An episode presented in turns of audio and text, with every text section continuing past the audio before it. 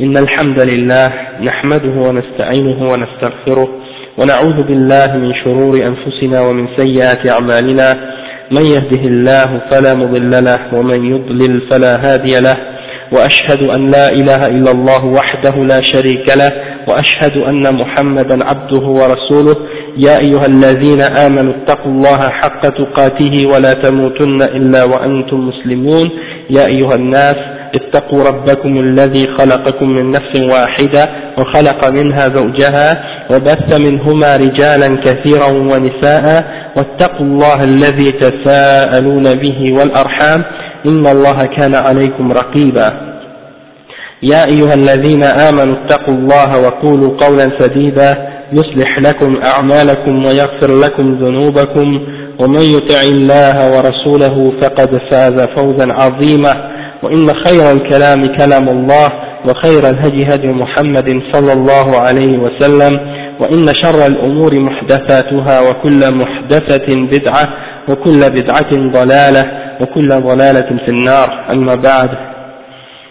Donc on était arrivé dans le cours dernier, wa alaykum salam wa rahmatullahi wa barakatuh, on était en train d'énumérer les six piliers de la foi, comme le Cheikh l'Islam les a mentionnés de façon résumée. Donc on était en train d'expliquer les paroles de Cheikh Salih al-Fawzan euh, qui donnait une petite euh, interprétation, une petite explication très résumée des six piliers de la foi. Donc on était arrivé au troisième pilier de la foi qui est al-iman bil-kutub.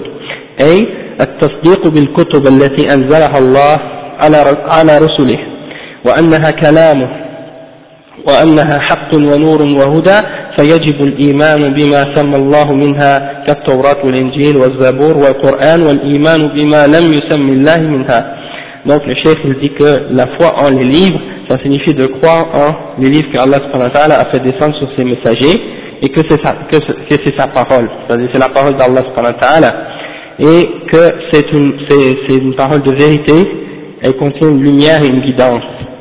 Et c'est obligatoire de croire en ce que Allah a mentionné spécifiquement comme livre dans ses révélations, comme par exemple il a mentionné Al-Injil, Al-Torah, Al-Injil, Al-Zabur et Al-Qur'an. Donc ça c'est des livres qu'il a mentionnés par nom dans la révélation et donc il faut croire absolument à ces livres qu'il a mentionnés euh, spécifiquement. Par contre, s'il y a d'autres livres qu'il n'a pas mentionnés spécifiquement, on y croit euh, de façon générale.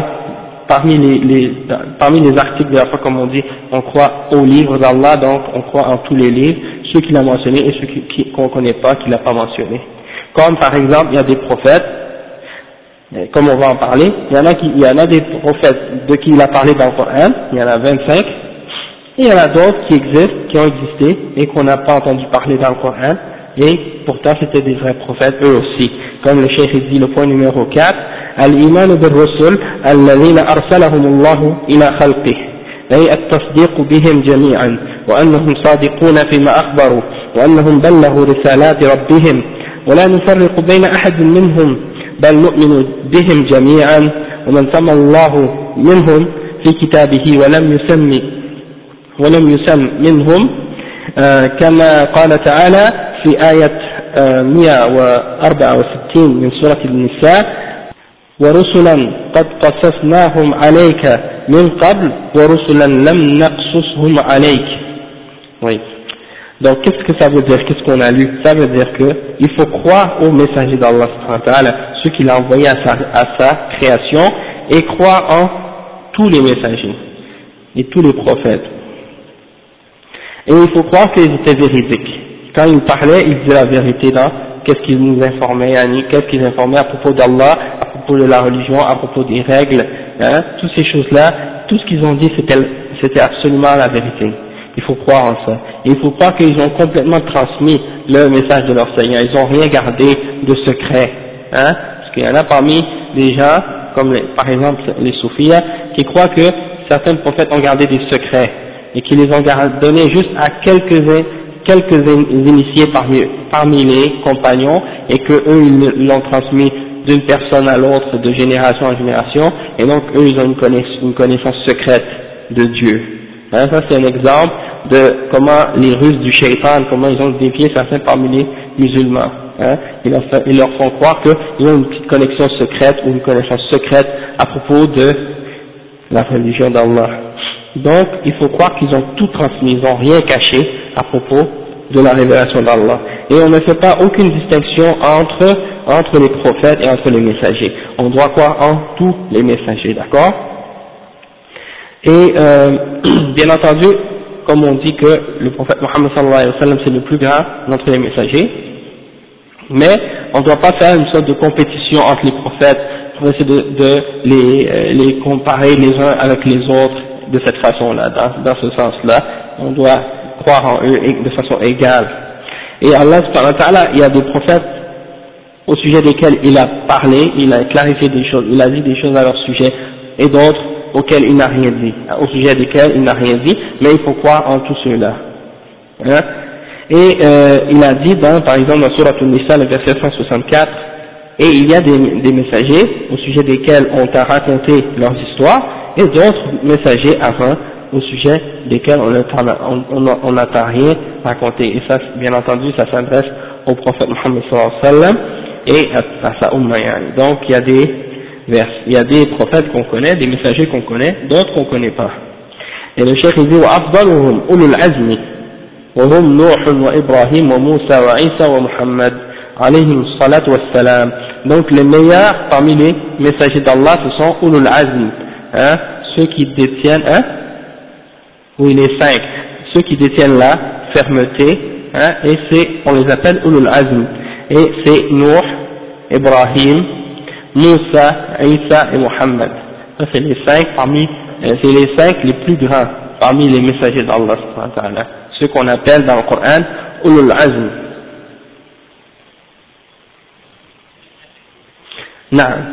C'est euh, Nuh, Ibrahim, Moussa, Isa et Muhammad sallallahu alayhi wa sallam. Ok? Et le premier messager c'est Nuh, parce qu'il a été envoyé à un peuple qui n'était pas croyant, et donc dans ce sens-là, il, a, il les a appelés à, à croire en Allah, donc c'est lui, c'est le premier parmi les messagers. Euh, et Adam, bien entendu, c'était un prophète.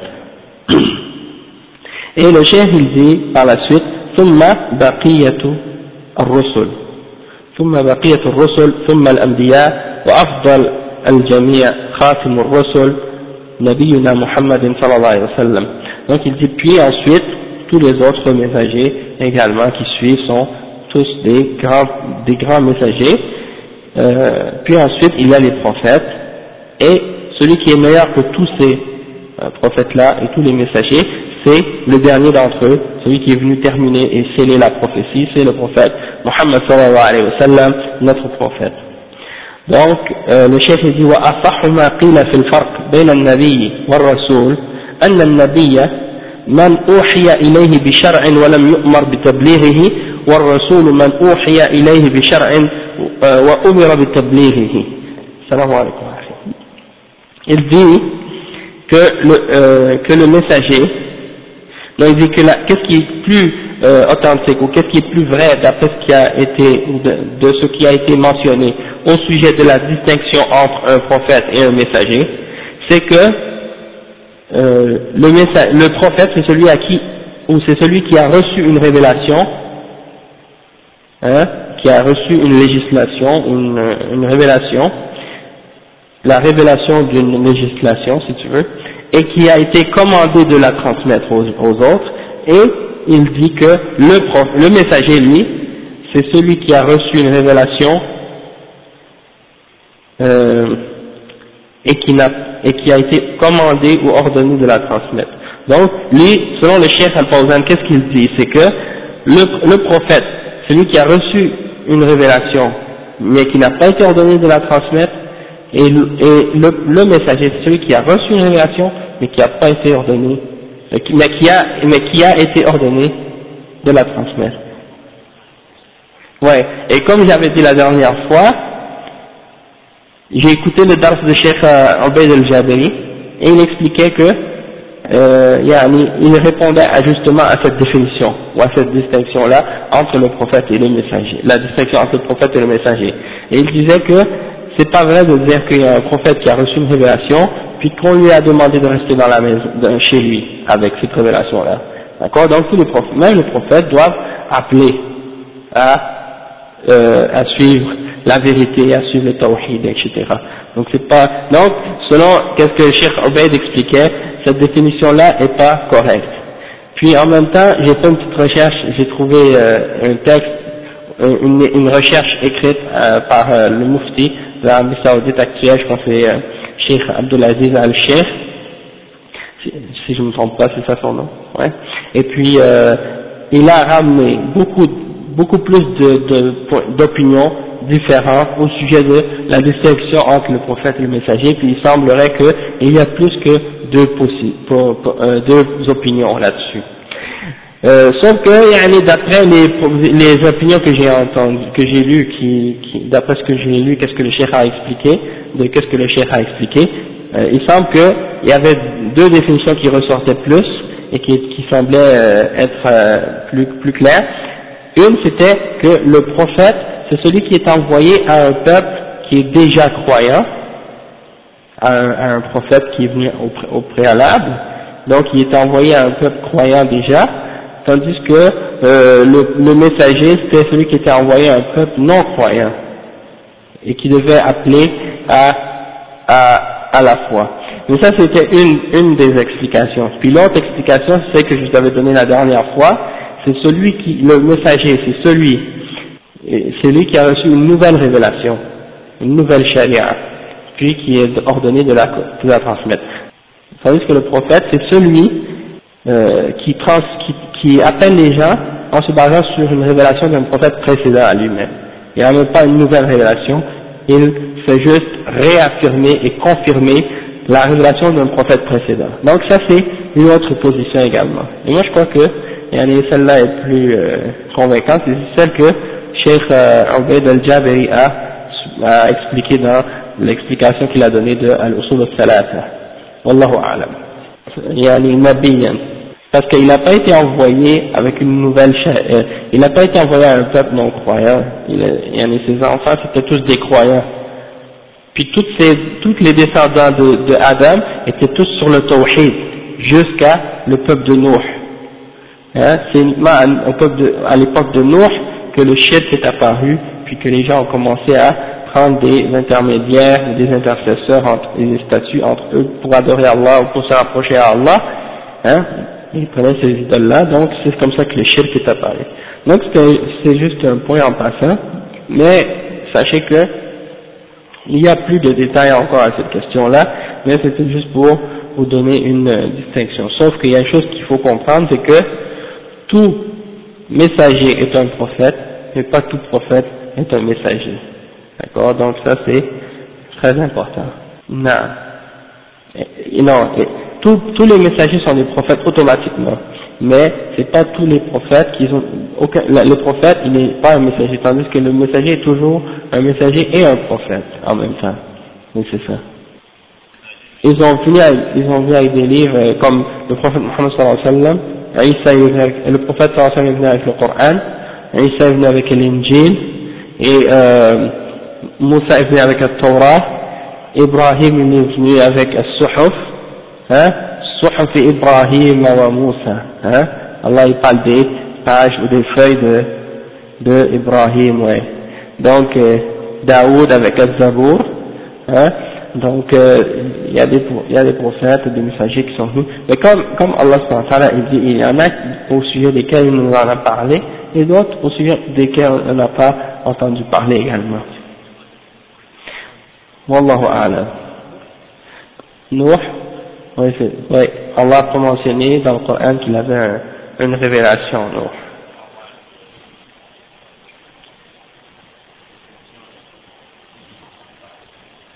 Non, Isa, il revient en tant que, en fait, il, revient en tant qu'un être humain. Il va pas être un prophète, il va pas être un messager, il va pas amener une nouvelle révélation, il va juste terminer sa vie, continuer sa, continuer son chemin. Inch'Allah. Donc, j'ai dit Al-Iman bil-Ba'ath. Hein, ça c'est le cinquième. La foi en la résurrection. Il dit وهو التصديق بإخراج الموتى من قبورهم أحياء أحياء يوم القيامة لفصل القضاء بينهم ومجازاتهم بأعمالهم على الصفة التي بينها الله في كتابه وبينها الرسول صلى الله عليه وسلم fi sunnatih. Donc le chef il dit que il faut croire à la résurrection. Et ça ça implique que tu dois euh, déclarer que tu crois en euh, que Allah va faire sortir les morts de leur tombe et qu'il va les faire sortir vivants hein, au jugement dernier. Et qu'il va trancher entre les hommes et qu'il va juger entre eux en toute justice. Et qu'il va récompenser euh, les gens selon leurs œuvres de la façon qu'il l'a expliqué dans son livre, de la façon dont Allah l'a défini dans son livre et de la façon que le prophète sallallahu alayhi wa sallam l'a clarifié dans la sunna. Après, le sixième point, il dit Al-iman bil qadari khayrihi wa sharrih وهو التصديق بأن الله سبحانه علم مقادير الأشياء وأزمان وأزمانها قبل وجودها ثم كتبها في اللوح المحفوظ ثم أوجدها بقدرته ومشيئته في, مواع في مواعيدها المقدرة. فكل محدث من خير أو شر فهو صادر عن فهو صادر على علمه وتقديره ومشيئته وإرادته ما شاء كان وما لم يشاء لم يكن. Donc le cheikh il explique maintenant que le sixième pilier de la foi c'est la foi en la prédestination dans le bien et dans le mal. Ce qui arrive de bien et de mal, tout ça c'est prédestiné. Et le cheikh il dit que ça signifie que tu dois croire que Allah subhanahu wa ta'ala était au courant de tout qu'est-ce que euh, tout qu'est-ce qui se passe, hein, tout qu'est-ce qui a été prédestiné, tout ce qui arrive c'était prédestiné, il l'a su hein, avant même que ça soit que ce soit créé et avant même que ça existe. Allah savait tout ce qui allait arriver avant même que ça soit créé et avant même que ça existe. Et tu dois croire que ensuite il a écrit ça, qu'est-ce qu'il savait de ces événements-là et de ces choses-là? Il l'a écrit dans les tablettes préservées, qu'on appelle Allah al-Mahfouz, d'accord? Et euh, que c'est lui qui les a par la suite euh, déterminés et qui les a voulus. Il les, a créés, il les a créés selon sa volonté. Il n'y a rien dans ce qui existe et dans ce qui a été prédestiné qui sort de sa volonté. Et euh, lorsque l'événement se produit au moment spécifique et précis où l'événement se produit, il se produit uniquement par la volonté d'Allah subhanahu wa ta'ala.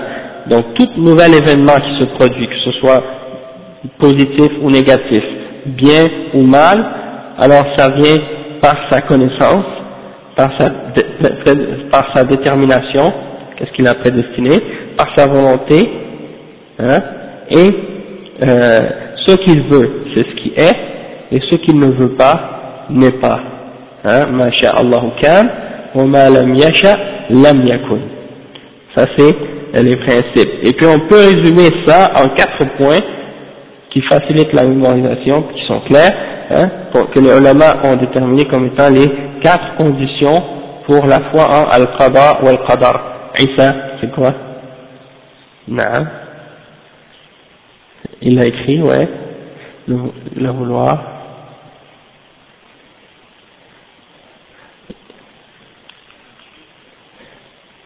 La création. Ouais, c'est ça. Exactement. Donc il a, il a tout su à l'avance quand il a tout créé. Deuxièmement, il a écrit dans les tablettes préservées 50 000 ans avant la création des cieux et la terre. Troisièmement, tout ce qui arrive c'est par sa volonté. Et quatrièmement, tout ce qui arrive c'est sa création. Que ce soit des, bonnes choses ou des mauvaises choses, des bonnes œuvres ou des mauvaises œuvres. Tout ça c'est la création d'Allah il n'y a pas deux créateurs comme les, euh, les Zoroastriens, les Zoroastriens, hein, qu'on appelle en arabe Al-Majus, qui croient qu'il y a un Dieu du bien et un Dieu du mal. Hein? Le Dieu du bien a créé le bien, le Dieu du mal a créé le mal. Non. Allah c'est lui qui a tout créé. Il y a un seul créateur. Et, wa alaykum salam, Et euh, aussi, il y a les chrétiens qui croient parfois à cette idée-là. Ils croient que que, ouais, il croit qu'il y a un combat entre le diable et Dieu, et que, et que le diable c'est l'opposé négatif de, de, Dieu. Donc euh, ça c'est une fausse conception que ces gens-là ont. Et il y a des Timoujouras aussi qui pensent à ça, que, que, Dieu fait une guerre avec le diable dans le ciel, avec les anges, il y a les anges qui... Hein, ils croient ni au paradis ni à l'enfer, et leur paradis disent que c'est sur terre. Donc euh, ces gens-là, en réalité ils n'ont pas compris qui est Allah et ils n'ont pas compris qui est le shaitan. Allah dit Ils n'ont pas estimé Allah à sa juste mesure ou à son juste, selon qu'est-ce qu'il mérite réellement. Hein? Parce que Allah subhanahu wa ta'ala, il est plus grand que tout. Et Iblis, shaitan, la'anahullah, c'est une des plus misérables parmi les créatures qu'il a créées. Hein? Si Allah voulait, en, une seconde, il, le fait disparaître, il n'existe plus. Mais par sa sagesse, il a voulu que, a voulu lui donner un, délai jusqu'au jugement dernier, et ça, ça fait partie des, tests que Allah a établi pour les êtres humains. Dans le but de les tester.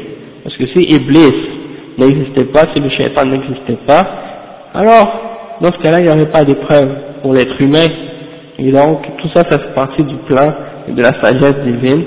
Hein, et Allah il fait ça dans, dans un but qui est à la fin qui est bon. Donc même si, on va en revenir de toute façon à la question de Qadar, plus tard, ça fait partie des sujets dont on va traiter dans le livre du chef. Donc on ne va pas s'attarder trop longtemps, mais c'est juste pour savoir euh, ce point-là. Et on n'a pas le droit de poser la question quand on parle de la, prédestination d'Allah on n'a pas le droit de demander à Allah subhanahu wa ta'ala pourquoi tu fait ça. Hein? Si quelqu'un, par exemple, euh, quelqu'un est décédé dans sa famille, n'a pas le droit de demander à Allah pourquoi tu l'as fait mourir, ou bien pourquoi tu m'as créé de telle façon, pourquoi je suis infirme, ou pourquoi je suis malade, ou pourquoi j'ai ci, ou pourquoi j'ai ça. Ça, c'est une chose qui est interdite de poser pour un pour un croyant. D'accord? donc ça, il faut se soumettre et croire en la sagesse infinie d'Allah subhanahu wa ta'ala. Donc le chef dit هذا شرح مجمل لأصول الإيمان وسيأتي إن شاء الله شرحها مفصلا. Donc ça c'est un résumé global des articles de la foi et Inch'Allah on va l'expliquer de façon plus détaillée plus tard Inch'Allah. Donc le chef il, il continue, Cheikh l'Islam Ibn Taymiyyah il dit ومن الإيمان بالله الإيمان بما وصف به نفسه وصف به نفسه في كتابه ووصف به رسوله محمد صلى الله عليه وسلم من غير تحريف ولا تعطيل ولا ومن غير تكييف ولا تمثيل. Donc, le cheikh, il explique maintenant, après avoir expliqué de façon résumée les six piliers de la foi, Maintenant, il va expliquer le premier pilier de la foi, c'est-à-dire la foi en Allah subhanahu wa ta'ala. Qu'est-ce que ça signifie dans l'islam hein? Parce que on a expliqué tous ces piliers-là, mais sachez que le plus important de tous les piliers, c'est le premier, la foi en Allah subhanahu wa ta'ala. Et c'est pas suffisant juste de dire je crois que Dieu existe et qu'il est unique pour dire que tu es un croyant. Parce que si tu, dis ça de cette façon-là, eh bien c'est comme si tu ne fais pas de distinction entre toi et les mouchriquines du temps du prophète sallallahu alayhi wa sallam. Parce que les temps mouchriquines, au temps du prophète Muhammad sallallahu alayhi wa sallam, ils disaient eux aussi que Allah existe et qu'il est un seul Dieu. Hein? Mais ils ont fait d'autres, ils ont eu d'autres mauvaises conceptions au sujet d'Allah qui les ont, qui les ont fait tomber dans le shirk. Et c'est ça qu'on va expliquer aujourd'hui. Inch'Allah. Donc le chef dit que la foi en Allah subhanahu wa ta'ala, c'est de croire en Allah tel qu'il s'est décrit lui-même dans son livre. Et croire en Allah tel que son messager, Muhammad sallallahu alayhi wa sallam, l'a décrit dans la sunna. Hein? Donc ça c'est fondamental la façon que, comment tu dois comprendre et comment tu dois connaître Allah subhanahu wa ta'ala, c'est selon qu'est-ce qu'il t'a révélé. Soit dans le Coran, soit dans la Sunna. Voilà comment tu dois, euh, de, de, quelle source et de quelle base tu dois euh, tirer ta connaissance à propos d'Allah subhanahu wa ta'ala. Par la suite, le chef il spécifie, il donne les règles, il va donner les règles qui vont faire en sorte que tu vas pas dévier au sujet de, de la foi en Allah si tu les respectes. C'est quatre règles que tu dois suivre pour pas dévier dans ce sujet-là, c'est-à-dire des attributs et comment connaître Allah subhanahu wa ta'ala. La première, c'est, la première, le chef dit, min tahrif, sans faire de tahrif. Tahrif, c'est-à-dire de déformer le sens des attributs. Le deuxième, c'est at-ta'til, c'est une forme de négation des attributs d'Allah. Chacun de ces termes-là, on va les détailler, on va les expliquer en détail, parce que le chef il va les expliquer. Le troisième, c'est takyif. Tu ne dois pas faire de takyif. Qu'est-ce que ça veut dire, takyif? Ça veut dire tu demandes comment est Allah Comment sont ses attributs? Ça c'est haram. Tu n'as pas le droit de poser la question au sujet de... C'est naam, bid'a. C'est bid'a et toute bid'a c'est haram. C'est haram de faire des bid'a, donc c'est haram de poser la question comment est Allah subhanahu wa ta'ala. Ça on va le voir aussi. Et dernièrement, voilà tamsil. Tu ne dois pas faire de tamsil. Qu'est-ce que ça signifie tamsil C'est de comparaison, hein, d'analogie, des comparaisons avec Allah subhanahu wa ta'ala, entre Allah et sa création. Tu essaies de les comparer. Allah est comme telle chose de sa création. Hein, et on va le détailler, on va donner des exemples détaillés de ça. Cheikh dit الشرح بعد ذكر المصنف رحمه الله الأصول التي يجب الإيمان بها مجملة شرع يذكرها على سبيل التفصيل وبدأ بالأصل الأول وهو الإيمان بالله فذكر أنه يدخل في الإيمان بصفاته التي وصف به نفسه بها في كتابه أو وصف بها رسوله في سنته وذلك بأن نثبتها له كما جاءت في الكتاب والسنة بألفاظها ومعانيها من غير تحريف لألفاظها ولا تعطيل لمعانيها ولا تشبيه لما لها بصفات المخلوق. المخلوقين وأن نعتمد في إثباتها على الكتاب والسنة فقط لا نتجاوز القرآن والحديث لأنها توقيفية donc ça c'est un résumé de qu'est-ce qui va qu'est-ce qui va venir c'est que le chef il dit que l'auteur Ibn Taymiyyah il a mentionné les bases et les fondements sur lesquels on doit ou sur lesquels c'est obligatoire de se baser pour avoir la foi et il les a décrits de façon générale et maintenant il va commencer à les mentionner de façon détaillée et spécifique. Et il a commencé par la première base, c'est-à-dire la foi Allah Et donc, il dit que le premier c'est justement de croire en Allah et en ses attributs, comme il, tel qu'il s'est décrit lui-même et tel que son messager l'a décrit, exactement qu'est-ce que je viens d'expliquer, de façon euh, plus spécifique.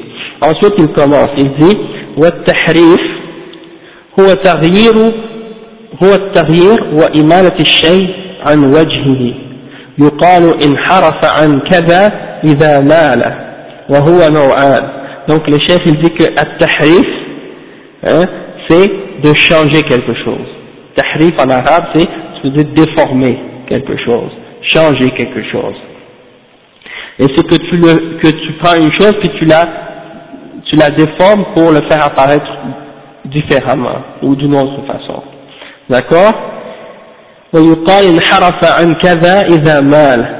Hein, tu dis que quelqu'un est euh, il, il, a il a une quand il s'est quand il s'est détourné quand il s'est penché vers quelque chose d'autre.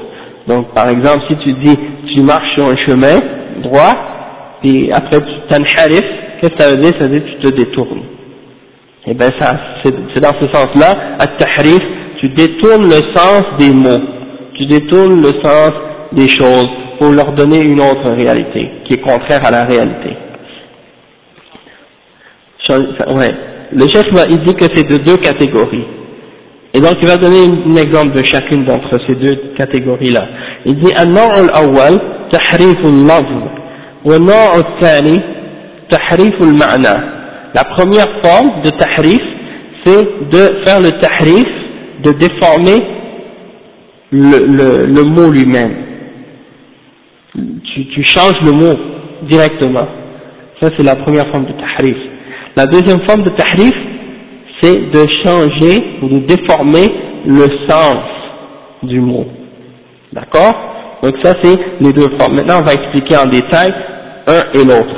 الشيخ يدي النوع الثاني النوع الأول تحريف اللفظ وهو العدول به عن وجهه إلى غيرها إما بزيادة كلمة أو حرف أو نقصانه أو تغيير حركة كقول أهل الضلالة في قوله تعالى الرحمن على العرش استوى أي استولى فزادوا في الآية حرفا. وكقولهم في قوله تعالى وجاء ربك أي وجاء أمر ربك فزادوا كلمة. وكقولهم في قوله تعالى كلم الله وكلم الله موسى تكليما بنصب لفظ الجلالة. c'est-à-dire euh, je vais l'expliquer après. فغيروا الحركة الإعرابية من الرفع إلى النصب. Je vais l'expliquer quand, je vais le dire en français, je vais donner l'explication pour que vous compreniez, Inch'Allah. Le chef il dit que, euh, donc, le tahrif du mot, le tahrif de la déformation du mot, c'est de le faire sortir de son sens réel vers un autre sens, soit en rajoutant un mot ou une lettre, ou en changeant, ou en enlevant quelque chose dans le mot. Tu rajoutes une lettre, t'enlèves une lettre, hein, ou bien tu rajoutes un mot dans le verset ou t'enlèves un mot, hein, et, ou bien tu changes haraka. Haraka, dans la langue arabe, vous savez qu'il y a euh, les fatha, kasra et dhamma que tu mets à la fin des, de chaque mot, et selon la place du mot dans la phrase, elle a, elle a, elle a un rôle particulier. Et selon ce rôle-là, il va avoir une différente haraka. Soit, soit que ce soit un fatha, une kasra ou un dhamma. Si c'est le sujet, il va avoir une dhamma. Si c'est l'objet, il va avoir une fatha, etc. Donc, si tu joues avec les harakat des fois, tu peux changer tout le, tout le sens d'une phrase au complet, juste en jouant avec une fatha ou une dhamma. C'est pour ça que c'est très euh, subtil et très dangereux euh, il faut faire très attention avec ces choses-là. Donc juste pour vous je vais vous donner un exemple après, vous allez voir. Donc le chef il donne un exemple, il dit, comme par exemple parmi les gens de l'égarement, il y en a qui ont vu, qui ont pris le verset par exemple dans lequel Allah dit Ar-Rahman ala al-arsh istawa, hein, de tous mes Dieu s'est élevé au-delà de son trône. Eux, qu'est-ce qu'ils, eux, qu'est-ce qu'ils ont dit? Ils ont rajouté dans le mot euh, istawa, ils ont rajouté une lettre, la lettre lam. Donc au lieu de dire istawa, ils disent istawla. Ils rajoutent le, le, lam. Au lieu de dire istawa, ils disent istawla. Non, non. Ils l'ajoutent pas, ils l'ajoutent pas réellement, mais c'est souvent entendu, c'est dans leur tafsir. Quand ils font le tafsir, quand ils font l'interprétation, ils le disent istawla. معنى istawa, يعني ils disent istawla. C'est-à-dire, le mot en arabe istawa, qu'est-ce que ça signifie L'imam al-Bukhari, dans son, dans son sahih, quand vous regardez dans Kitab al-Tawhid, le chapitre, وَكَانَ عَرْشُهُ عَلَى الْمَاءِ il cite les paroles de Mujahid ibn Abbas, et il dit que, ils ont expliqué, ils ont dit que ce mot-là signifie, ala wartafa'a. donc istawa ça veut dire en arabe ala wartafa'a.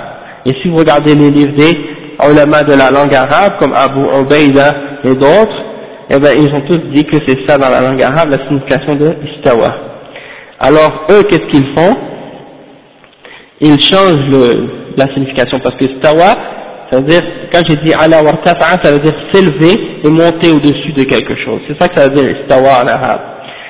Eux, ils disent non, ça ne veut pas dire istawa, ça veut pas dire, euh, pardon, ça veut pas dire ala wartafa'a, ça veut dire istawla, c'est-à-dire de, de prendre le pouvoir de quelque chose, de conquérir, de conquérir quelque chose. C'est ça que ça veut dire pour eux. Le, le sens, ça a le sens de pouvoir et de conquête, de conquérir.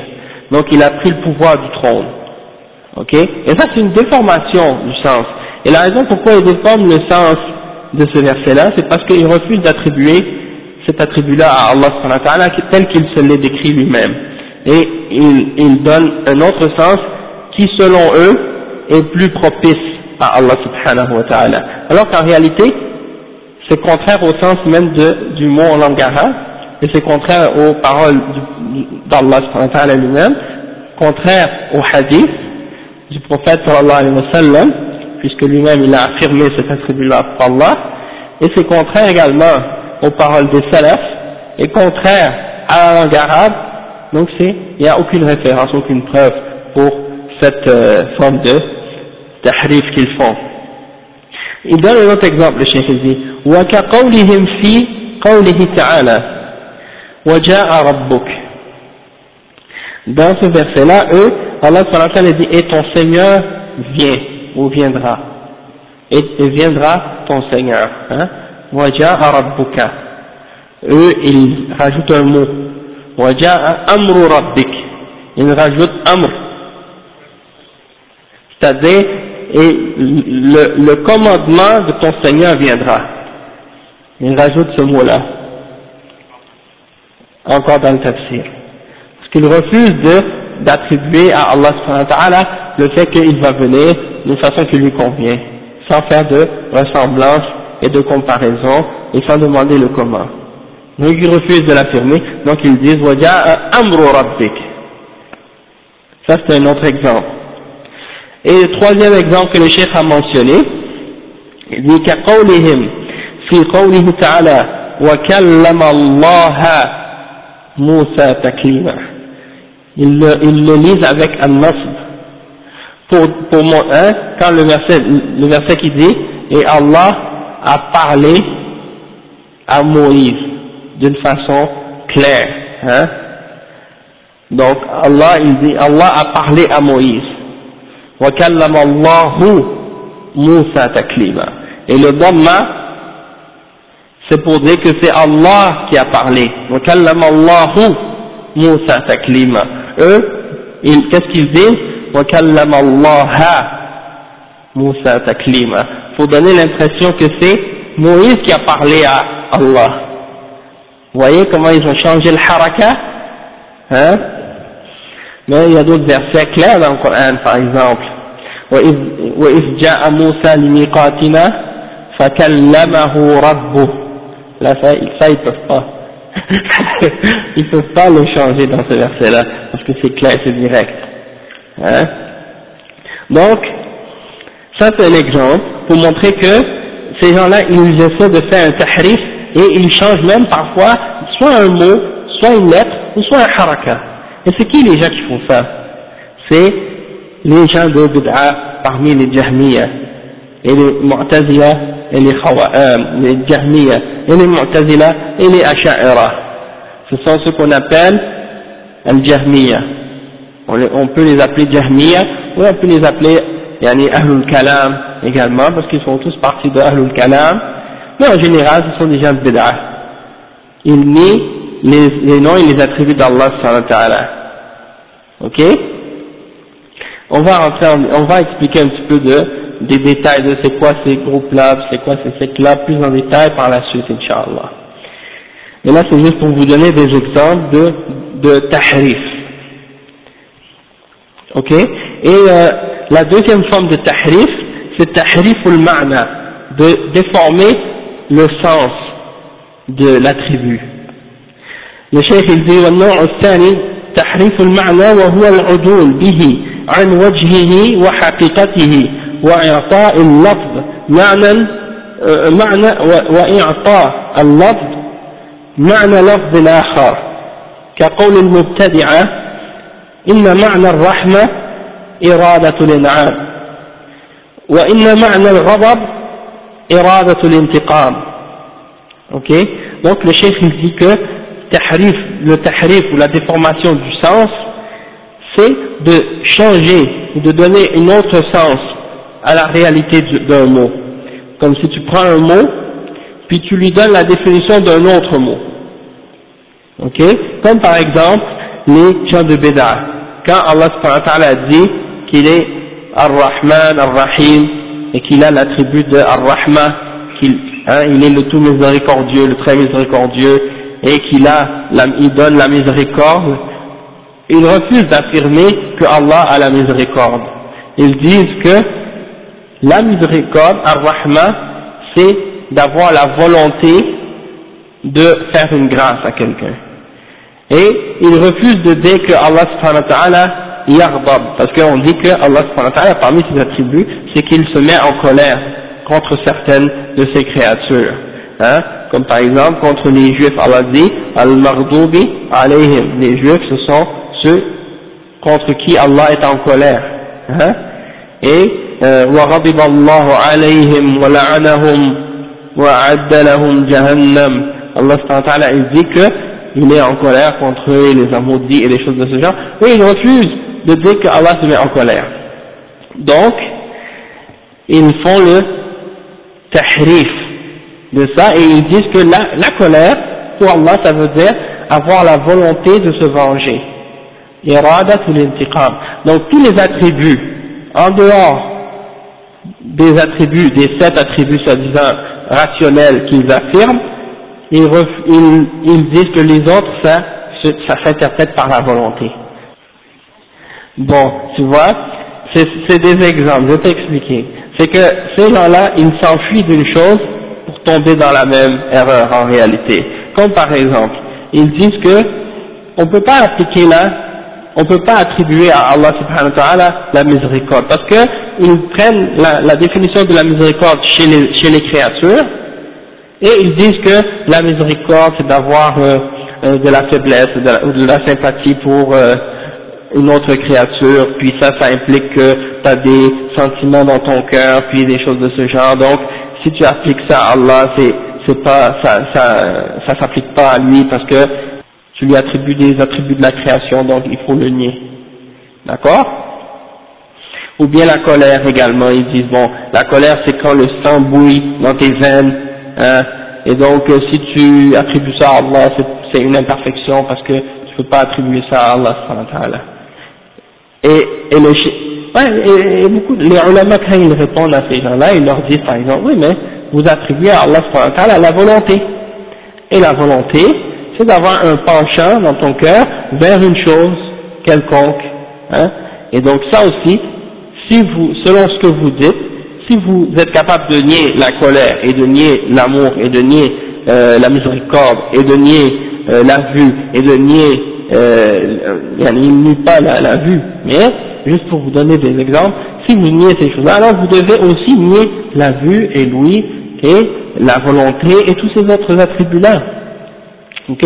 Parce que je pense qu'il faut absolument que je fasse l'introduction pour vous faire comprendre un petit peu c'est qui ces gens-là pour que vous soyez vraiment, euh, que vous compreniez vraiment de qu'est-ce qu'on parle et de qui on parle.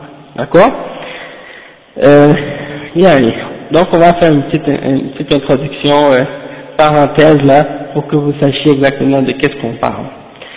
Premièrement, yani, la position du prophète Mohammed sallallahu et des sahaba, c'est qu'ils affirment les attributs d'Allah et ses noms, tels qu'ils sont dans le Coran et dans la Sunna, comme le chef de l'islam Ibn Taymiyyah l'a dit, sans faire de tahrif, sans faire de ta'til, sans faire de takyif, sans faire de tamthil.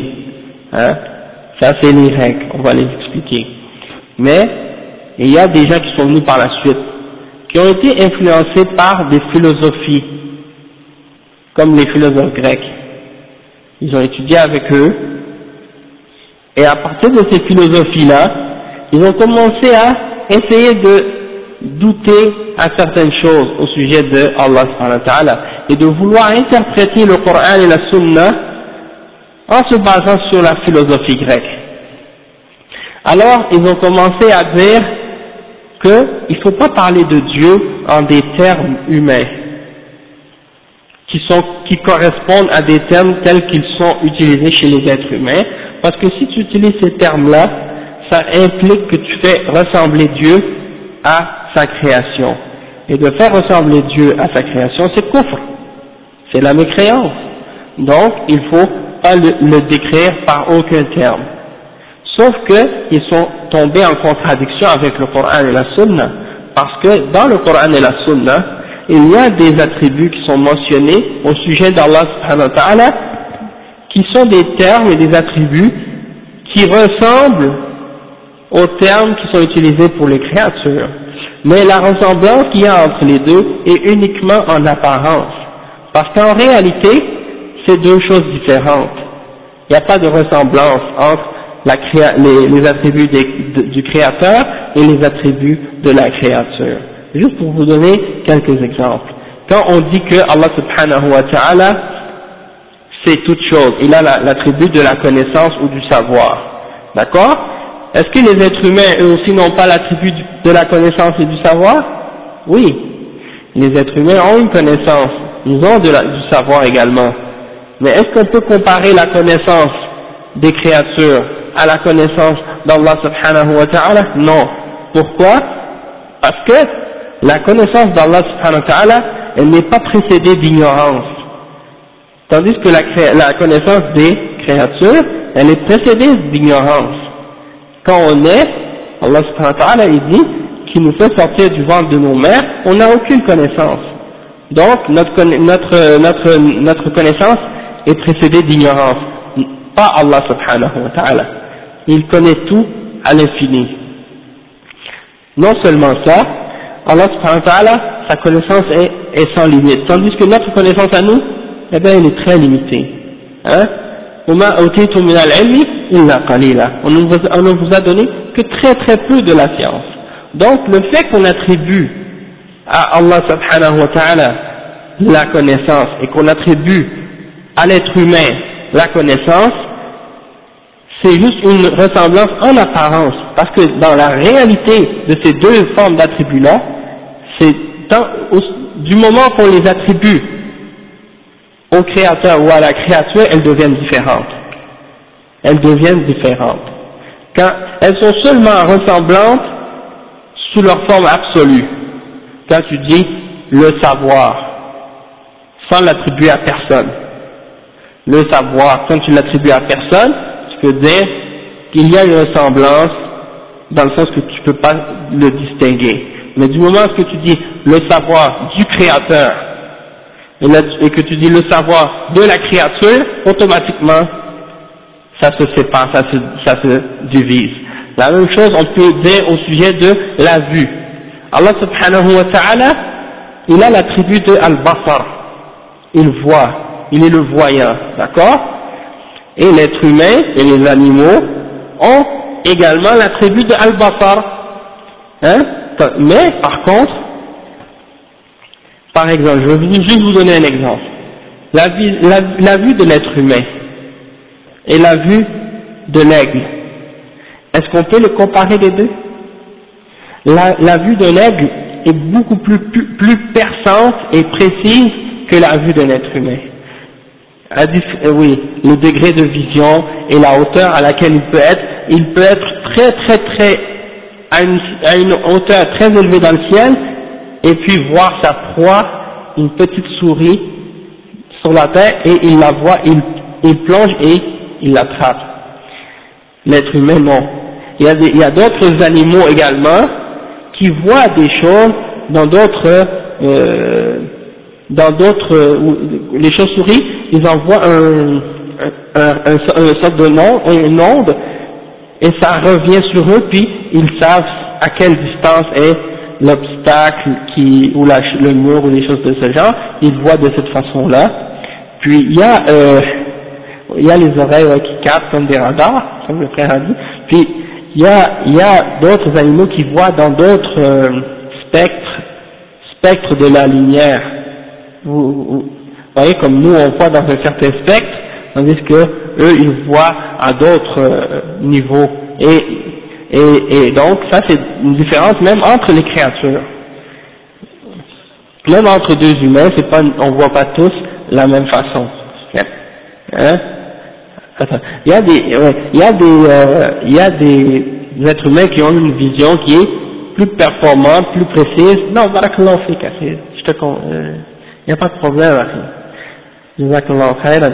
Il euh, y a des, y a des euh, êtres humains qui ont, comme moi, qui ont besoin de lunettes pour voir de loin, puis il y en a d'autres qui ont une bonne vue. Bon, mais ça, c'est juste pour donner un exemple que s'il y a ces différences-là entre les êtres humains et entre les créatures, eh bien, imaginez les différences qui existent entre la vue du créateur et la vue des créatures. Il n'y a aucune comparaison à faire. Il n'y a aucune comparaison possible à faire entre les attributs du créateur et les attributs de la créature. Allah subhanahu wa ta'ala, sa vision est parfaite et infinie, il voit tout. Hein? Donc c'est incomparable. La même chose peut être dit à propos de lui. Il y a des animaux qui entendent des sons, nous on n'est même pas capable de les entendre. Tu les vois courir, tu te demandes pourquoi. Quelques minutes après, tu vois qu'il y avait un gros, un, grand problème, quelque chose qui, arrivait, qui, un gros orage ou un gros, une grosse tempête ou un feu ou quelque chose, et là tu comprends après qu'est-ce qui se passe, ou des choses de ce genre. Donc, euh, alors la, l'ouïe d'Allah et l'ouïe des êtres humains, c'est deux choses différentes il n'y a pas de comparaison. La même chose pour euh, les autres attributs, c'est la même chose. Hein? Donc, quand, on a compris ça, on a, on a su déjà en partant comment on peut répondre à ces gens-là. Nous, on doit affirmer les attributs d'Allah comme il s'est décrit lui-même. Et Allah il nous a donné un verset qui clarifie ça spécifiquement et il dit Il n'y a rien qui lui ressemble. Et il est celui qui entend, hein, As-Sami' et Al-Basir. C'est lui qui voit. Donc tu dois affirmer les attributs et il n'y a rien qui ressemble à Allah dans ses attributs, ni dans ses noms, ni dans ses attributs. Donc, déjà ça c'est clair. Le musulman, le sunni, il entend les versets qui parlent d'Allah, il n'y a jamais une ressemblance dans sa tête ou une idée de ressemblance qui peut venir à son esprit. Parce qu'il sait tout de suite que c'est impossible qu'il y ait une ressemblance quelconque. Je vous donne un exemple aussi encore. Une patte d'éléphant et une patte de lapin. Est-ce que c'est les deux la même patte? Il y a une différence. L'éléphant a une patte d'éléphant, le lapin a une patte de lapin. Chacun a sa patte. Hein? Donc, il ne faut pas essayer de faire des comparaisons entre la patte d'une créature puis la patte d'une autre. Si c'est le cas, des choses, ça c'est des choses qu'on connaît. Alors, imaginez des choses qu'on ne connaît pas, c'est-à-dire Allah quand il nous informe de ses attributs, comme quand il nous dit qu'il a une main, il ne faut pas essayer de penser que sa, sa main est semblable à la, main de ses créatures.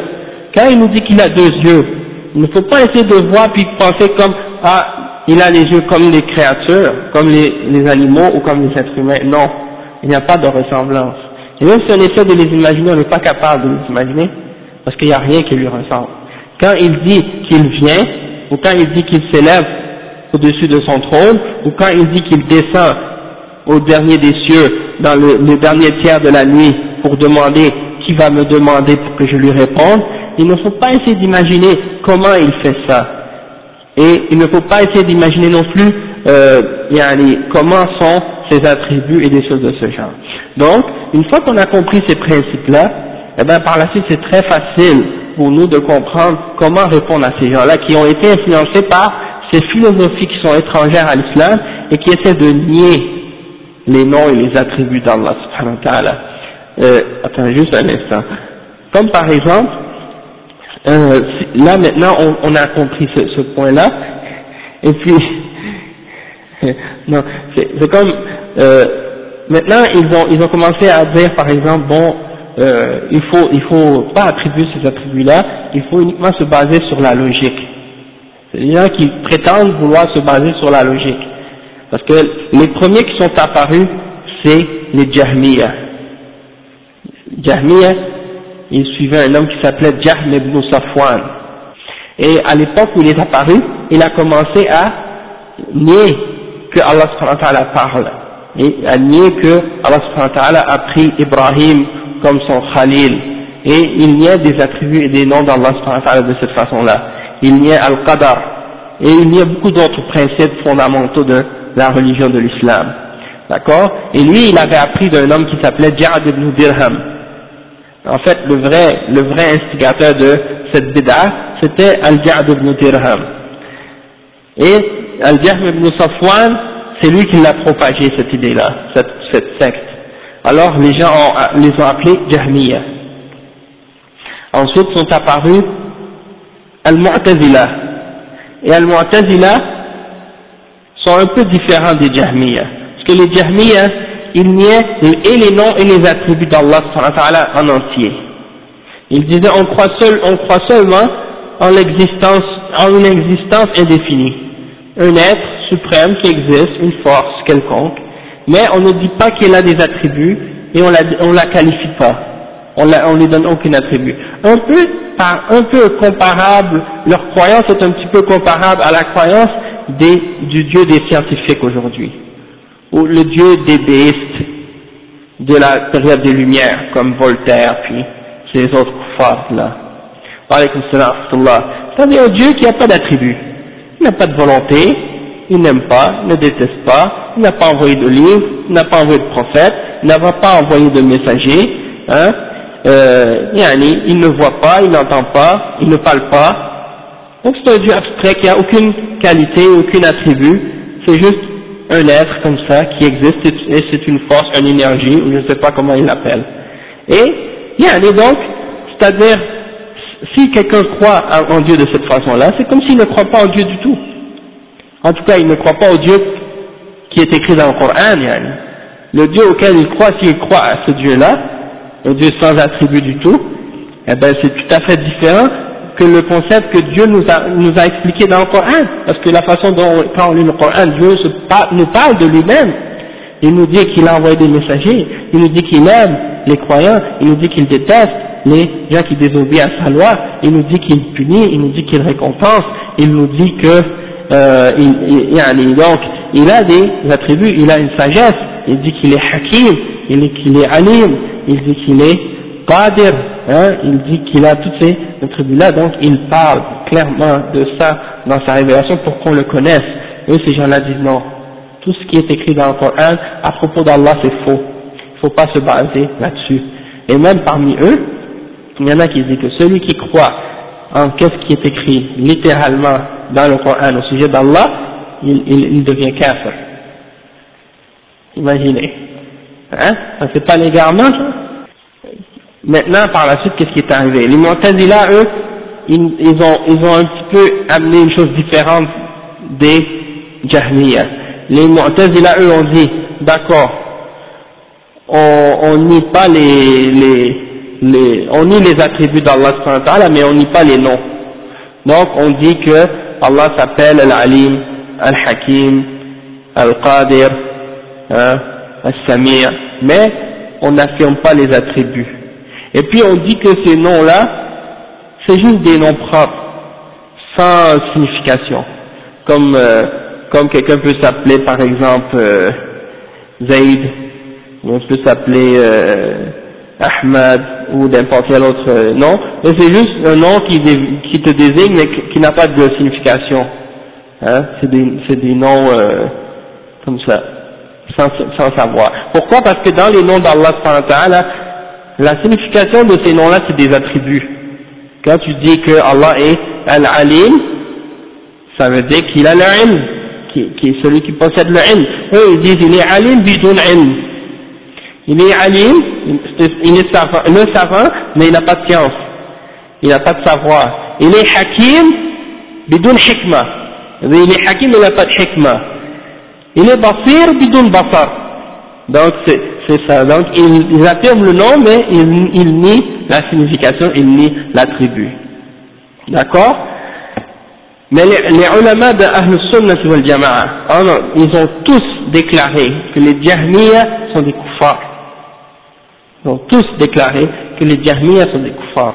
En ce qui concerne les, Mu'tazila, ils n'ont pas dit que ce sont des kuffars. Parce qu'ils ont dit, ces gens-là, ils affirment les noms. Et l'affirmation des noms implique l'affirmation des attributs.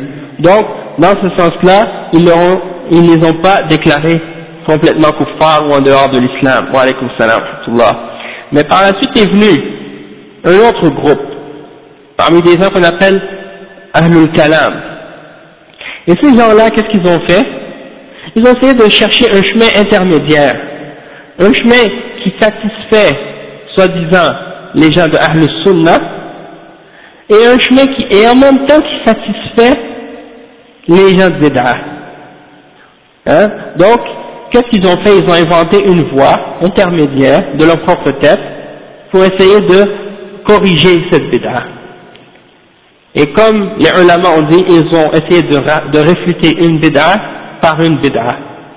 Et ces gens-là, c'est qui? C'est Al-Asha'ira ou Al-Maturidiyya, ça c'est deux parmi ces groupes-là qui font partie de, de, ces gens de bid'a qui ont dévié au sujet des noms et des attributs d'Allah Donc, qu'est-ce qu'ils ont fait? Ils ont attribué à Allah ils ont dit on va pas, on va pas nier les noms, on affirme les noms. Puis les attributs, on va, les, on va affirmer uniquement celles qui peuvent être prouvées par la raison. Pour, pour, euh, pour être capable d'argumenter avec les Mu'tazila, il faut utiliser la logique, parce qu'eux ils croient pas au texte. Ils ne se réfèrent pas au hadith. Et ils ne se basent pas directement sur le Coran comme étant une preuve directe. Donc on va se baser avec eux sur la logique. Donc on va affirmer juste des, attributs qui peuvent être supportés par la, la logique selon eux. Donc ils ont dit on va affirmer sept. Euh, al-hayat, la vie, al-ilm, la connaissance, al-qudra, hein, la capacité, euh, al-hikma, la sagesse, al-sam' l'ouïe, al-basar, la vue, et al-kalam, la parole, ouais. Mais la kalam, mais la parole d'Allah, il dit que c'est pas le mot qui est, qui est, euh, qui est la parole d'Allah, c'est uniquement la signification. Comme dans le, Coran, quand il parle du Coran, il dit c'est pas les mots dans le Coran qui sont la parole d'Allah, c'est la signification de, ces mots-là qui est réellement la parole d'Allah. Mais le, le, les mots qu'on récite, nous, ça c'est créé. C'est juste le, c'est juste le sens qui n'est pas créé. En tout cas, on va revenir là-dessus plus tard. Ça, c'est un exemple comment ils ont dévié. Donc, c'est des gens qui ont essayé de suivre une voie intermédiaire. Et une des raisons pourquoi ils ont suivi cette voie intermédiaire et qu'ils ont dévié dans ça, c'est parce que, ils, à cause, premièrement, comme Cheikh al-Islam ibn Taymiyyah a expliqué, c'est qu'ils avaient une connaissance faible au sujet des hadiths et des athars des salafs au sujet de la croyance en Allah. Donc ça c'était une de leurs, des premières bases ou des premières raisons pour lesquelles ils ont dévié. Ok? Le fondateur de ce groupe-là s'appelle Abu hassan al-Ash'ari. Et lui, Abu hassan al-Ash'ari, il a été 40 ans dans la secte des Mu'tazila. Et, son, et, le, mari de sa mère, qui s'appelait Al-Jaba'i, c'était le top des Mu'tazila de son époque. Donc il a étudié avec son beau-père pendant 40 ans. Imaginez qu'un homme reste 40 ans dans une secte et qu'après 40 ans il sort de cette secte. Il, et même s'il comprend qu'il y a des idées fausses dans cette secte-là, qu'il revient qu'il veut revenir à la vérité, c'est certain qu'il va y avoir encore quelques petites notions, quelques petites séquelles qui restent encore dans sa tête. Surtout si sa connaissance est un petit peu euh, il y a des faibles en ce qui concerne les athars et les hadiths. Donc, il est revenu, il a dit ça y est, je, quitte le Mu'tazila, il est venu ouvertement sur le même bord de la mosquée et il a dit je quitte la voie des Mu'tazila et j'accepte la voie de Ahl Sunnah wal Jama'a. Excepté qu'il ne connaît pas comme il faut la, la voie de Ahl Sunnah wal Jama'a. Donc qu'est-ce qui est arrivé? C'est qu'il a amené sa propre voie. Et des gens l'ont suivi sur cette voie-là.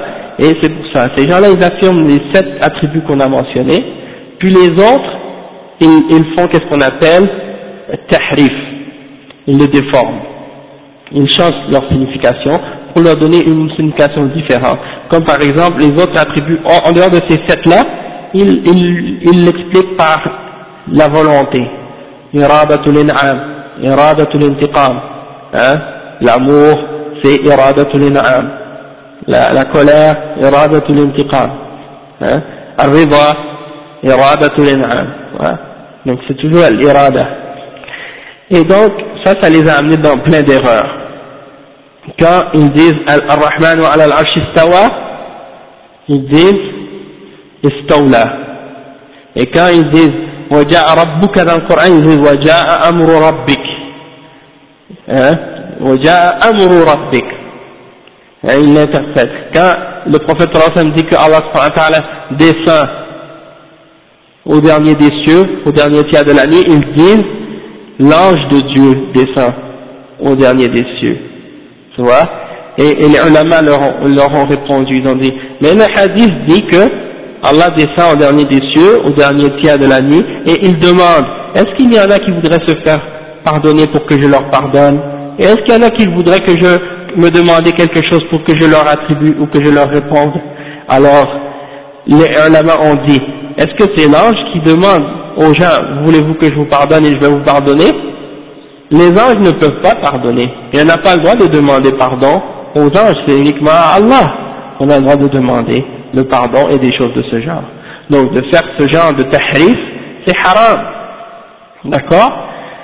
Mais par contre, qu'est-ce qui est arrivé? C'est que Abu Hassan al-Ash'ari, hein, qui, est, né en 260 et qui est mort en, qui a, qui, en 260, il est, il est né. En 200, en l'an 300, il avait 40 ans environ. Il a quitté la voie des Mu'tazila. Donc, il est, il est, euh, il est mort en 330, si je ne me trompe pas. Donc, il a resté, je pense, 30 ans. Entre, entre, entre sa période de conversion, ou de qu'il a quitté les Mu'tazila, jusqu'à la période où il revienne à la Sunna, il y a eu une, une, a cette période où il était sur cette voie innovée, qui était en réalité une voie qu'on appelle Al-Kullabiya, non on l'appelle comme étant Al-Kullabiya parce qu'il y avait des, des, des autres personnes à son époque qui avaient cette idée-là, qui attribuaient juste sept attributs à Allah, puis des choses comme ça.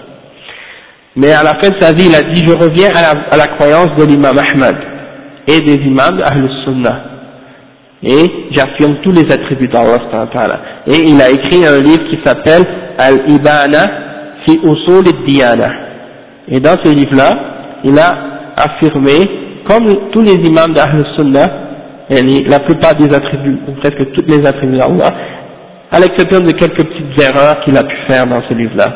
Sauf que yani, Inch'Allah on, on, espère que Allah accepte de lui puisqu'il a fait l'effort qu'il qu'il a pu et yani, donc euh, avec la connaissance qu'il avait, on a la preuve qu'il a fait une repentance avant de mourir. D'accord?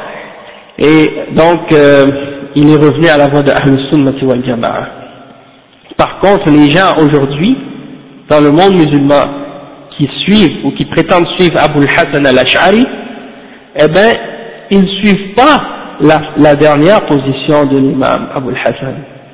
Ils suivent la période intermédiaire, la période où il, il niait des attributs et il en affirmait d'autres, pas en accord avec la voix des salaf salih. Maintenant, si vous voyez les ahbash, vous les connaissez, ces gens-là, ils prétendent être Ahl Sunnati wal Jama'a, alors qu'ils sont en contradiction avec Ahl Sunnati wal Jama'a.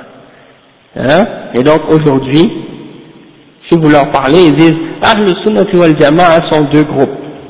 Al-Maturidiyya et Al-Ash'ariyya. C'est ces deux, groupes-là, selon eux, qui sont Ahl-Sunnati wal Jama'a.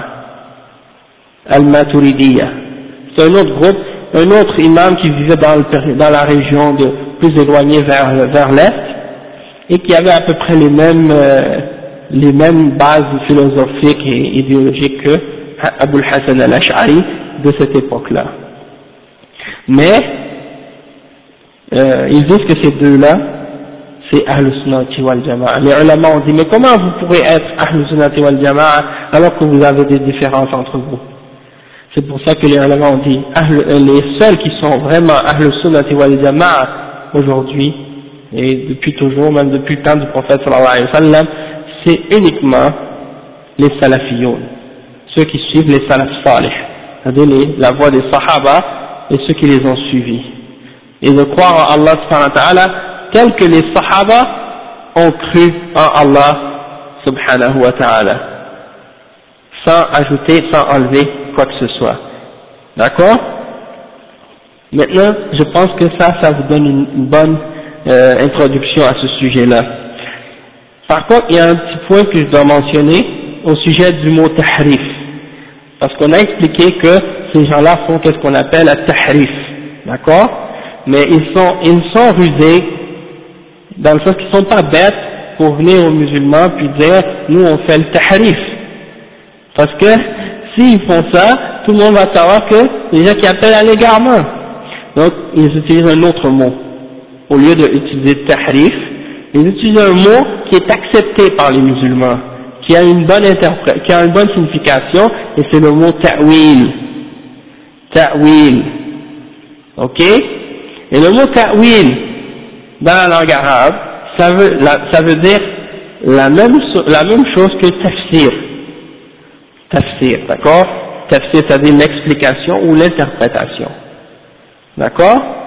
Sauf que, en réalité, qu'est-ce qu'ils veulent dire, eux? C'est le tahrif, la déformation, pas le ta'wil. Et, et l'imam Ibn al-Qayyim al-Jawziyya, il a dit dans son livre As-Sawa'iq al-Mursala, il a dit فَنَحْنُ لَا نُنْكِرُ التَّأْوِيل بل حقيقة العلم هو التأويل والراسخون في العلم هم أهل التأويل ولكن أين أي التأويلين؟ فنحن أسعد بتأويل التفسير من غيرنا وغيرنا أشقى بتأويل التحريف منا. Donc c'est ça que l'imam Ibn al-Qayyim a dit il dit nous on rejette pas le ta'wil il dit en fait la réalité c'est que le ilm, la science c'est de connaître comment euh, ou bien de connaître le ta'wil, de connaître la réalité du ta'wil, c'est-à-dire de connaître l'interprétation des choses et la bonne explication des choses. C'est ça le ilm. Donc on ne rejette pas le ta'wil. Eux ils disent vous, vous rejetez le ta'wil. Non, on ne rejette pas le ta'wil. Le chef il dit les gens qui sont profondément ancrés dans la science, ce sont les gens du ta'wil, ce sont les gens qui connaissent le ta'wil. Mais lequel des deux ta'wil, lequel des deux formes de ta'wil?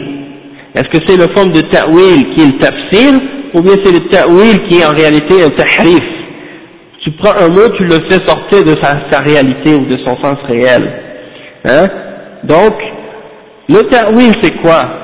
C'est quoi le tafsir dans la langue, quand, dans l'islam, quand, les ulama font le tafsir, c'est quoi hein si vous retournez par exemple au, livre de l'imam al-Tabari, il a un livre de tafsir, et quand il donne l'interprétation d'un verset, il dit قال أهل التأويل قال أهل التأويل كذا في هذه الآية ils vont dire les gens du ta'wil ont dit au sujet de ce verset ce qui suit et là il mentionne les différents tafsirs que les salafs ont donnés maintenant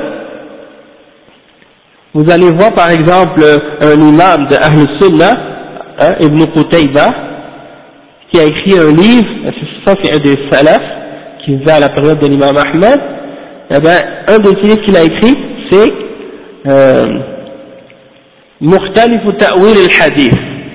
Ça c'est le titre de son livre. Les différentes interprétations du hadith.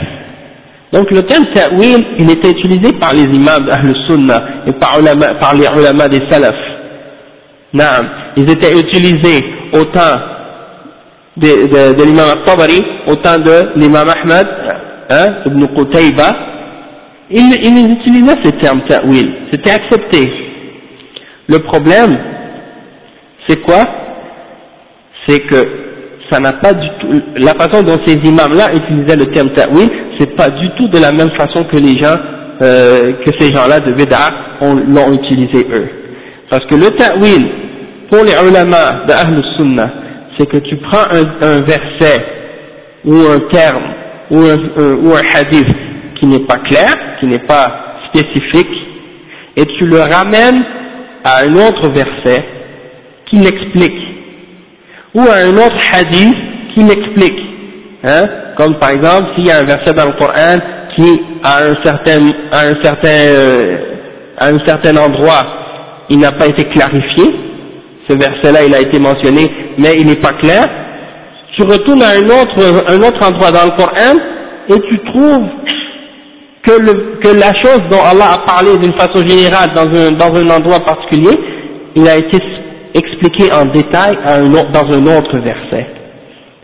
Donc, ça c'est, les ulama, eux, ils connaissent le, le, Coran, ils connaissent la Sunna, ils savent comment ramener un verset à un autre pour le rendre clair. Ou parfois même, il y a un, un verset dans le Coran qui n'est pas clair, et tu retournes au hadith et tu vois que le prophète sallallahu alayhi wa sallam, il l'explique clairement dans la sunna. Donc, c'est ça la façon des, des ulama d'expliquer le Coran. Ils ramènent le Coran, ils interprètent le Coran par le Coran. Ou bien ils expliquent le, le Coran par la sunna. Ou bien ils expliquent le Coran par les paroles des Sahaba, parce que les Sahaba ont pris leur connaissance directement du prophète Muhammad sallallahu alayhi wa sallam et ils ont témoigné, ils ont été témoins de la révélation, et ils ont vu l'application directe de l'islam devant leurs yeux. Donc, ils savent, ils connaissent l'explication, ils connaissent les raisons de chaque révélation, de chaque verset. Donc, eux, ils ont une connaissance de l'interprétation des versets. Puis, par la suite même, les élèves des Sahaba qui ont étudié avec eux, eux aussi connaissent l'interprétation. Et si on ne trouve pas, on peut aussi se référer à la langue arabe classique du temps du prophète pour connaître le langage arabe de l'époque, qu'est-ce que les mots signifiaient à cette époque-là. Et ça aussi c'est une référence. Donc, ça c'est la façon dont les ulama font le ta'wil, ça c'est le vrai ta'wil. Mais qu'est-ce que font les gens de Bid'a, qu'est-ce qu'ils font et qu'ils appellent ta'wil en réalité? C'est pas le ta'wil, c'est tahrif ils prennent un mot, ils ne retournent même pas au Coran, ni à la Sunna, ils ne retournent même pas à la langue arabe classique, ils donnent leur propre interprétation, en se basant sur des règles, soi-disant rationnelles, qu'ils ont établies d'eux-mêmes, de leur propre tête. Et ils disent, voilà la voie, voilà le droit chemin. Ça c'est l'égarement. Et ils disent, comme j'ai dit tout à l'heure, que si quelqu'un prend les textes du Coran littéralement, il devient kafir. Imaginez, si quelqu'un peut même plus prendre la guidance de la parole d'Allah directement, et qu'il devient kafir en lisant la parole d'Allah. Alors, subhanallah, imaginez, qu'est-ce qui suit, qu'est-ce qui va, d'où va venir la guidance par la suite hein? Donc c'est pour ça que les ulama ils ont expliqué. Il faut, il faut savoir, il faut être au courant de ce petit jeu de mots qu'ils utilisent pour tromper les gens. Le ta'wil, la différence entre le tahrif et le ta'wil le vrai ta'wil. D'accord? Donc maintenant on a expliqué le mot tahrif. Maintenant on va expliquer le deuxième, la deuxième règle, le deuxième terme. Ah oui, c'est vrai ça. Oui. Non, ouais, c'est presque là, mais c'est que le mot tahrif, ils veulent pas, ils l'utilisent pas, parce qu'ils le cachent. Parce qu'ils ne veulent pas montrer qu'ils ils changent le mot. Allah a utilisé le mot tahrif au sujet des juifs dans le Coran. Allah dit Il dit à, Allah dit à propos des juifs, ils prennent un mot, ils le, changent de, leur, de son contexte, ils jouent avec, ils le déforment. Ouais, ra'ina au lieu de unzurna. Et euh, au lieu de dire ils ont dit hinta et des choses de ce genre. Ils déformaient les mots, ils jouaient avec les choses, ils, ils mettent les choses en dehors de leur contexte pour leur donner une autre, une autre signification. Et, et euh, le ta'wil, c'est pas ça, c'est l'interprétation. Oui. Oui, c'est ça. Mais eux, ils l'utilisent dans un, pour déformer la réalité. Et ça, c'est ça le, le, problème. Et euh, au sujet du ta'wil, ça c'est des gens de bid'a euh, comme ceux qu'on appelle, qui ont fait le ta'wil au sujet des noms et des attributs d'Allah. Il y a d'autres sectes déviées encore plus que, que, eux, non seulement ils ont fait le ta'wil au sujet des noms et des attributs d'Allah, en plus de ça, ils ont fait même le, le tahrif, non seulement ils ont fait le tahrif des noms et des attributs d'Allah, ils ont également fait le tahrif de la religion en entier même. Ils font le tahrif, ils ont fait le tahrif de la salat, tahrif de la zakat, tahrif du saum, tahrif du hajj, tahrif de l'islam en entier, subhanallah. Ils ont donné à chaque, ils ont dit chaque mot a une, chacun de ces choses-là a une autre sens une signification secrète, cachée. il y en a des soufis qui ont dit ça, mais en général c'est les batiniya. Et les batiniya c'est des gens qui suivent des sectes qu'on appelle ésotériques. C'est seulement les initiés qui connaissent les secrets de leur secte. Et si tu n'es pas initié, tu peux pas les connaître. Et tu es dans l'égarement, tu es dans l'obscurité. C'est juste eux qui le savent. Hein? Donc ça, c'est des gens comme par exemple Al-Qaramita, hein, Al-Ismailiya, Al-Nusayriya, Al-Duruz. Ça, c'est des groupes qui sont en dehors de l'islam. Mais mais il y, a des, y a des gens aujourd'hui qui sont pas dans ces groupes-là ouvertement, ou qui sont pas directement dans ces groupes-là, mais qui font une autre forme de tahrif. Ils prennent un système des kuffars que les kuffars ont inventé dans les derniers siècles, 1700, 1800, 1900, et ils essaient de l'adapter et de le rendre islamique. Hein Comme le socialisme, ils essaient de faire un socialisme islamique. Le communisme, ils essaient de faire un communisme islamique. La démocratie, ils essaient de, de faire la démocratie islamique. Les droits de l'homme, ils essaient des droits de l'homme islamiques. Donc, si prennent, ils prennent ces principes-là que les kuffars ont inventés, puis là ils regardent le Coran et la Sunna. Toute chose qu'ils trouvent dans le dans la Sunna qui est en contradiction avec ces principes-là que les kuffars ont inventés, ils vont dire bon, soit on le nie, ou soit on le fait, on fait le tahrif. On va le déformer, puis on va leur, lui donner une autre signification pour que ça concorde avec ce que eux ont dit. Et ça c'est une autre forme également de tahrif. Et, et hier, hier j'étais allé à un khutbah, dans une mosquée, une mosquée MCQ, et c'est une mosquée qui est, c'est une mosquée connue comme étant une mosquée avec des gens de Bid'a, hein, et qu'est-ce qu'ils ont, qu'est-ce qu'ils disaient là-bas, l'imam, euh, c'est pas l'imam habituel qui faisait le khutbah, mais c'était un gars, Yannick, qui faisait le khutbah, Allah et qu'est-ce qu'il disait, il disait que quand vous parlez avec des non-musulmans, dites-leur pas, parlez pas avec eux de la croyance, la croyance doit être, il dit la croyance doit être la dernière chose que tu leur mentionnes. Il dit subhanallah, le prophète sallallahu il a envoyé Mu'ad ibn Jabal au Yémen, la première chose qu'il leur a dit, de, les appeler à la ilaha illallah, tawhid.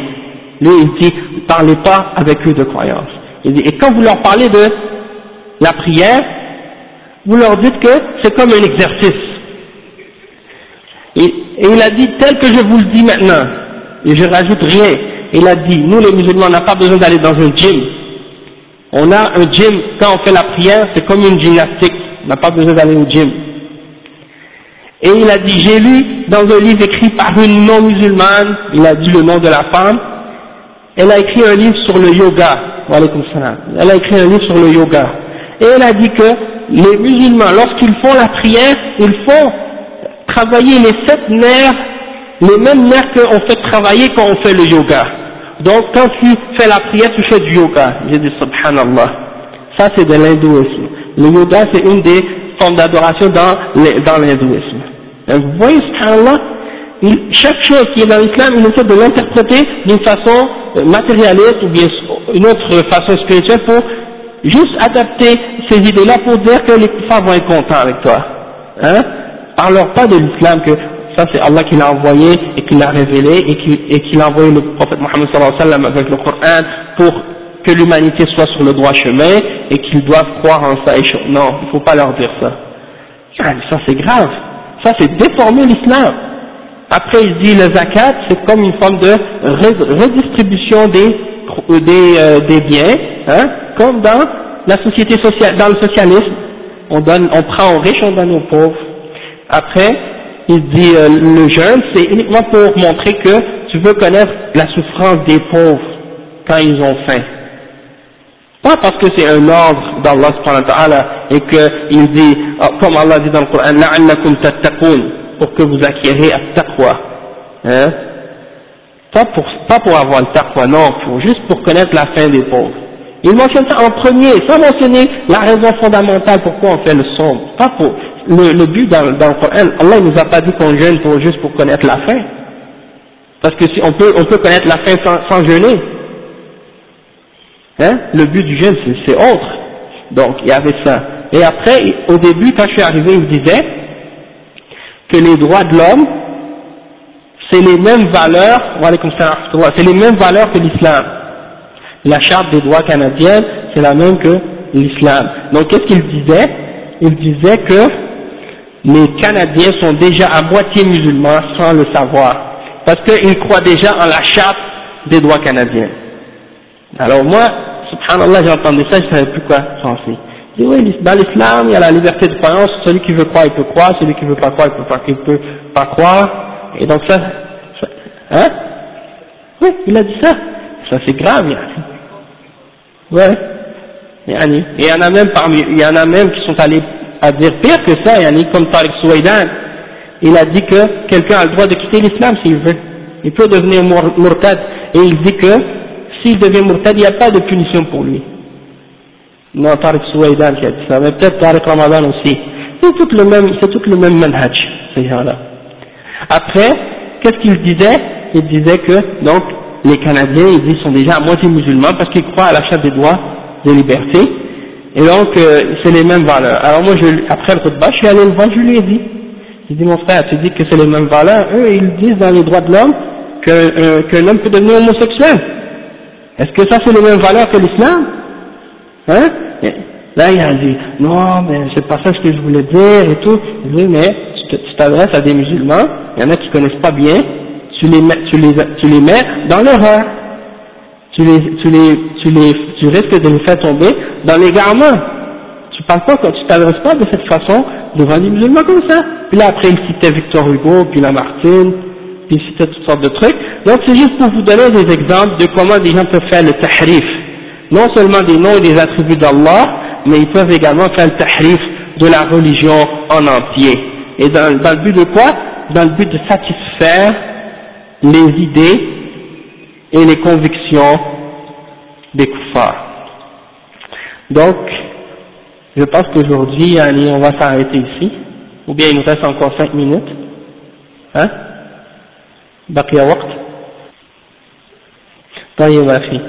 Donc on va s'arrêter ici, on va continuer.